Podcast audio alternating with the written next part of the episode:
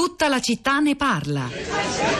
Metri ci ha detto queste parole prima della puntata di mercoledì. Cerchiamo di fatto le cosiddette caratteristiche significanti o insignificanti per determinare se si tratti della stessa persona o no. E qui è molto facile identificarle. Io direi che in base agli elementi di grafologia a disposizione, sì, si tratta della stessa persona. Metri sostiene che le firme sono una delle prove più convincenti. Ci abbiamo riparlato oggi via satellite. Lei è sorpreso da tutti questi dubbi sollevati? Noi non lo siamo, ma lei è sorpreso?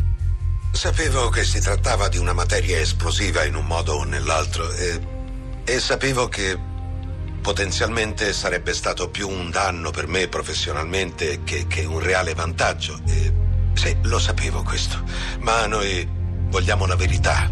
È questo che cerchiamo. E allora bisogna esporsi per farlo, cercare la verità e accettarne le conseguenze. Per CBS Evening News, da Del Radar è tutto. Buonasera.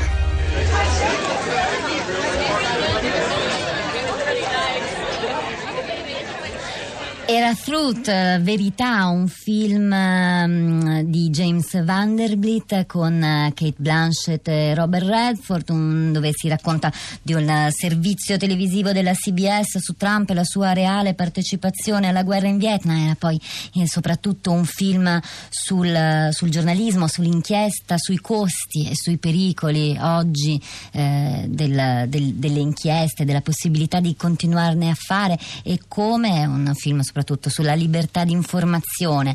Allora, i vostri messaggi noi continuiamo a pubblicarli sul sito, ma intanto sentiamo anche cosa ci avete scritto sui social network insieme a Sara Sanzi che mi ha raggiunto in studio. Ciao Sara, buongiorno. Buongiorno, ciao Rosa, buongiorno a tutti gli ascoltatori. Iniziamo subito con una critica, una critica che è rivolta proprio a noi e di Carmelo che scrive Si diceva una volta, l'ha detto la tv, la radio, l'ho letto sul giornale, oggi non più. Chiedetevi perché avete perso autorevolezza e prestigio. Forse bisognerà bisognerà reinventare e rieducare ascoltatori e lettori o c'è dell'altro? Bruno, sempre sulla nostra pagina Facebook, la città di Radio 3 scrive bisogna distinguere tra giornalismo sul campo e opinionismo. Ormai sono tutti opinionisti, ma il giornalismo d'inchiesta che filtra e interpreta le vicende vissute in loco sarebbe ancora indispensabile. Il problema è che molti, nell'ansia di scrivere, fanno finta di non avere più tempo per leggere. Allora, ecco anche un messaggio, eh, Cinzia che dice ascolto tra una faccenda domestica e l'altra sento parlare di educazione per combattere le fake news, ma mi e vi chiedo, i partiti che hanno creato un enorme consenso sulle fake news, hanno creato odiatori seriali, ora che si ergono a moralizzatori della società italiana, qualche rimorso di coscienza non lo hanno? Allora, sentiamo anche che cosa hanno da dire gli ascoltatori che sono collegati con noi come ogni mattina. Ci sono Enrico, Marco e Emidio. Cominciamo da Enrico, buongiorno. Buongiorno. Lei da dove chiama? Io chiamo da Firenze. Prego Enrico, cosa voleva dirci? No, volevo, ehm, ho mandato una semplice domanda. Siccome io vedo che sul mio telefono eh, qualche volta compare una telefonata, lo schermo si dipinge di rosso e ehm, appare una scritta presunto spam, mh, mm, per l'80% delle volte, forse per il 90% è vero, eh, immagino che sia fatto sulla base di un, di un algoritmo sul profilo del, del, del, dell'utente. Eh, mi chiedevo, ma è una domanda che non so darmi risposta, per questo ho chiesto a voi, mi chiedevo se non fosse possibile eh, creare una, una, un avviso anche per le notizie che potrebbero essere false a seconda del, del sito da dove, da dove, partono? È una domanda che, che, che io faccio a voi. Eh, sarebbe, avremmo dovuto farla a Guido Scorza, che era il primo ospite di questa mattina, però alcune società, eh, penso a Facebook, ma anche a Google, ma soprattutto in collaborazione con molte testate giornalistiche in America, in tutto il mondo, anche in Italia, stanno esplorando, sperimentando i sistemi di questo tipo, anche perché l'interesse in realtà è reciproco, non è certo solo dei giornali, in realtà tiene anche ai, ai grandi colossi del del, del web. Eh, Marco, buongiorno anche a lei, da dove chiama? Sì, buongiorno, buongiorno. Sono, chiamo, in questo momento chiamo dal mare, ma in realtà sono torinese.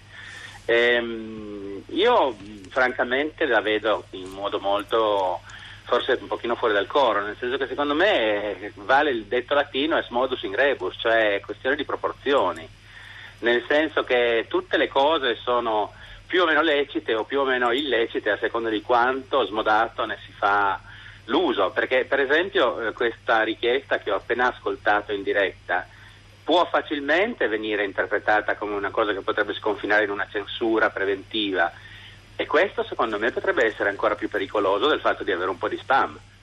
Ehm, anche questo era un punto che sottolineava mm, eh. Guido Scorza, ne approfitto anche per ricordare che poi potete riascoltare quello che vi siete perso, tutta la puntata in podcast, eh, l'impossibilità di mettere dei limiti, dei controlli alla rete che ne minerebbe il suo stesso principio di diffusione quindi democrazia, Marco intendeva certo. questo?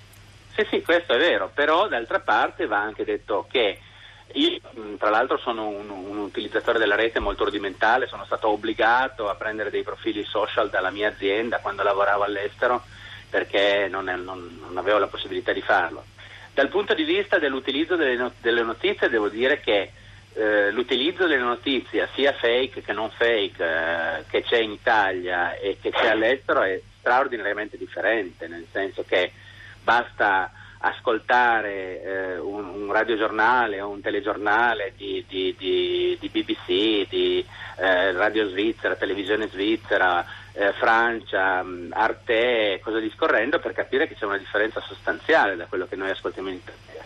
In Italia obiettivamente siamo molto molto appiattiti sulle notizie locali, non sappiamo quasi nulla di quello che succede all'estero e secondo me anche questa è una questione di proporzioni. D'accordo che ci interessa sapere cosa pensano Salvino e Di Maio, ma non credo che siano le uniche cose che hanno dignità di informazione all'interno di un paese di 60 milioni di abitanti.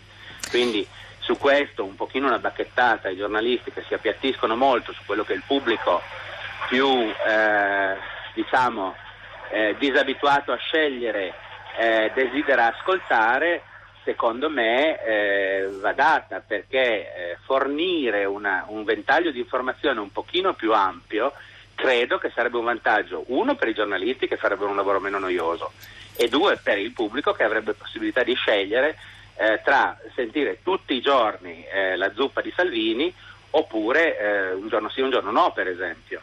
Secondo me una, una, spes- una sorta di dieta, Marco, di dieta mediatica. Grazie eh, Marco da Torino, anche se in vacanza. Sara? Rosa, si rifà grosso modo a questo messaggio di Marco, si rifanno alle, al messaggio di Marco anche le parole di Giulia che scrive i politici usano i social come mezzi per raccogliere consenso facile e chi non sa pensare diventa megafono, peraltro in un contesto in cui la semplificazione vince sulla capacità di capire le complessità. Peccato che la realtà sia per, sia, per sua natura complessa, la semplificazione è una menzogna, ma quali sono i politici italiani che hanno oggi maggiore successo sui social network? Ce lo dice una ricerca condotta proprio di recente pubblicata dal Sole 24 Ore. Sono i più amati in Italia sono Salvini, Conte, Giulia Bongiorno. In particolare Salvini è il politico che ha il maggior numero di follower su Facebook, non solo in Italia con i suoi 2,8 milioni, ma in tutta uh, l'Unione Europea, davanti anche a rivali come Angela Merkel ed Emmanuel Macron. In più possiamo dire che sul profilo di Salvini vengono pubblicati un numero di messaggi messaggi molto alto, quattro volte superiore al numero di messaggi pubblicati da Luigi Di Maio e addirittura 40 volte più alto rispetto ai commenti pubblicati dai fan sul profilo del Premier Giuseppe Conte. Altri messaggi, Julio, eh, mi sarebbe piaciuto che eh, questo messaggio fosse stato più lungo, dice non è un problema di nostalgia, il problema è quale effetto provoca l'uso del web, di questo appunto ci stiamo ancora in tanti interrogando. C'è Midio anche, buongiorno. Lei da Buongiorno. dove chiama? Chiamo da Roma. Eh, penso che non ci siano scorciatoie rispetto al confrontare le fonti e cercare di farsi un'idea propria, anche se è sempre più complicato. Non si può pretendere la carta d'identità prima di parlare in rete perché è pericoloso, non pensiamo alle democrazie perfette che peraltro non ci sono, pensiamo a paesi come la Turchia legittimati ma piuttosto autoritari. Eh, d'altra parte eh, sarebbe invece tecnicamente utile sapere se eh, molte fonti afferiscono in realtà ad unica origine e questa è un'informazione tecnica che bisognerebbe avere in tempo reale e non a posteriori, magari mesi dopo che una certa campagna sia stata scatenata, perché questo aiuta nel giudizio. Beh, per esempio nel caso da cui siamo partiti, cioè il, i, tweet, i profili tweet fin, Twitter finti eh, che hanno organizzato una campagna contro eh, il presidente Mattarella, lì la fonte come unica è stata identificata in, velocemente dalla polizia postale, poi risalire a quale sia effettivamente la fonte è ancora più difficile. Grazie Midio. Sara, per chiudere abbiamo qualcosa? Rosa, abbiamo ancora una notizia, ancora una ricerca, questa volta condotta da Quorum U-Trend e Cattaneo Zanetto Co su un campione di 94 parlamentari della legislatura nata il 4 marzo. Come si informano i nostri eh, parlamentari? Quando si informano sui social network, Movimento 5 Stelle preferisce Telegram e Whatsapp,